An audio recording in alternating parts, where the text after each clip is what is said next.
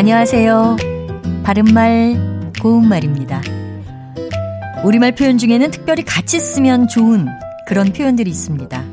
하지만 이런 표현들을 제대로 조합하지 않고 자연스럽지 않은 표현과 함께 쓰면 더 어색해지는 경우가 종종 있는데요. 그 중에 한 예로 곰곰 또는 곰곰이가 그렇습니다.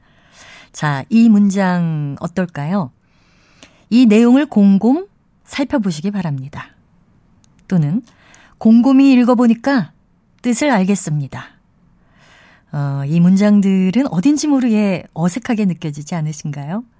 곰곰 또는 곰곰이라는 부사는 여러모로 깊이 생각하는 모양을 뜻하기 때문에 그 뒤에는 생각하는 것과 관련이 있는 동사만 올 수 있습니다. 예를 들어 곰곰 생각하다, 곰곰 따져보다, 곰곰이 생각에 잠기다, 곰곰이 대책을 궁리하다 같은 표현들을 쓸 수 있습니다.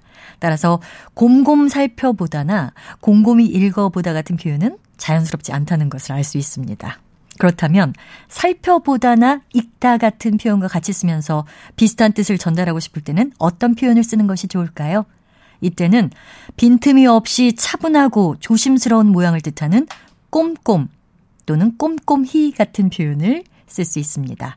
꼼꼼히 살펴보다, 꼼꼼히 준비하다, 꼼꼼히 챙기다 같은 표현도 가능하다는 것 함께 알아두시면 좋겠습니다. 바른말 고운말 아나운서 변희영이었습니다.